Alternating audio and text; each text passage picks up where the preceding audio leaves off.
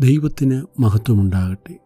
കർത്താവായ യേശു പള്ളിയിൽ നിന്നിറങ്ങി പത്രോസിന്റെ വീട്ടിൽ ചെന്നു. അവിടെ പത്രോസിന്റെ അമ്മാവിയമ്മ കഠിന ജ്വരത്താൽ കിടപ്പിലായിരുന്നു. മത്തായി സുവിശേഷം എട്ടിന്റെ പതിനാല് മുതൽ പതിനേഴിൽ യേശു അവളെ തൊട്ടു അവൾക്ക് സൗഖ്യം വന്നു എന്നെഴുതിയിരിക്കുന്നു മർക്കോസിന്റെ സുവിശേഷത്തിൽ അവളുടെ കൈക്ക് പിടിച്ചെഴുന്നേൽപ്പിച്ചു അവൾക്ക് സൗഖ്യം വന്നു എന്ന് ഒന്നിന്റെ ഇരുപത്തിയൊൻപത് മുതൽ മുപ്പത്തിയൊന്നിൽ വായിക്കുന്നു. ലൂക്കോസിന്റെ സുവിശേഷത്തിൽ നാലിന്റെ മുപ്പത്തിയെട്ട് മുപ്പത്തി ഒൻപതിൽ യേശു അവളെ കുനിഞ്ഞു നോക്കി രോഗത്തെ ശാസിച്ചു അവളുടെ പനി വിട്ടുമാറി എന്ന് രേഖപ്പെടുത്തിയിരിക്കുന്നു.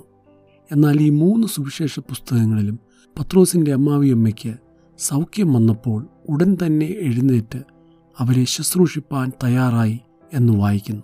യേശുവിനെ ശുശ്രൂഷിപ്പാൻ തയ്യാറായ അവരുടെ പ്രവൃത്തി ഇവിടെ ശ്ലാഘനീയമാണ്. നമുക്ക് അതൊരു മാതൃക കൂടിയാണ്.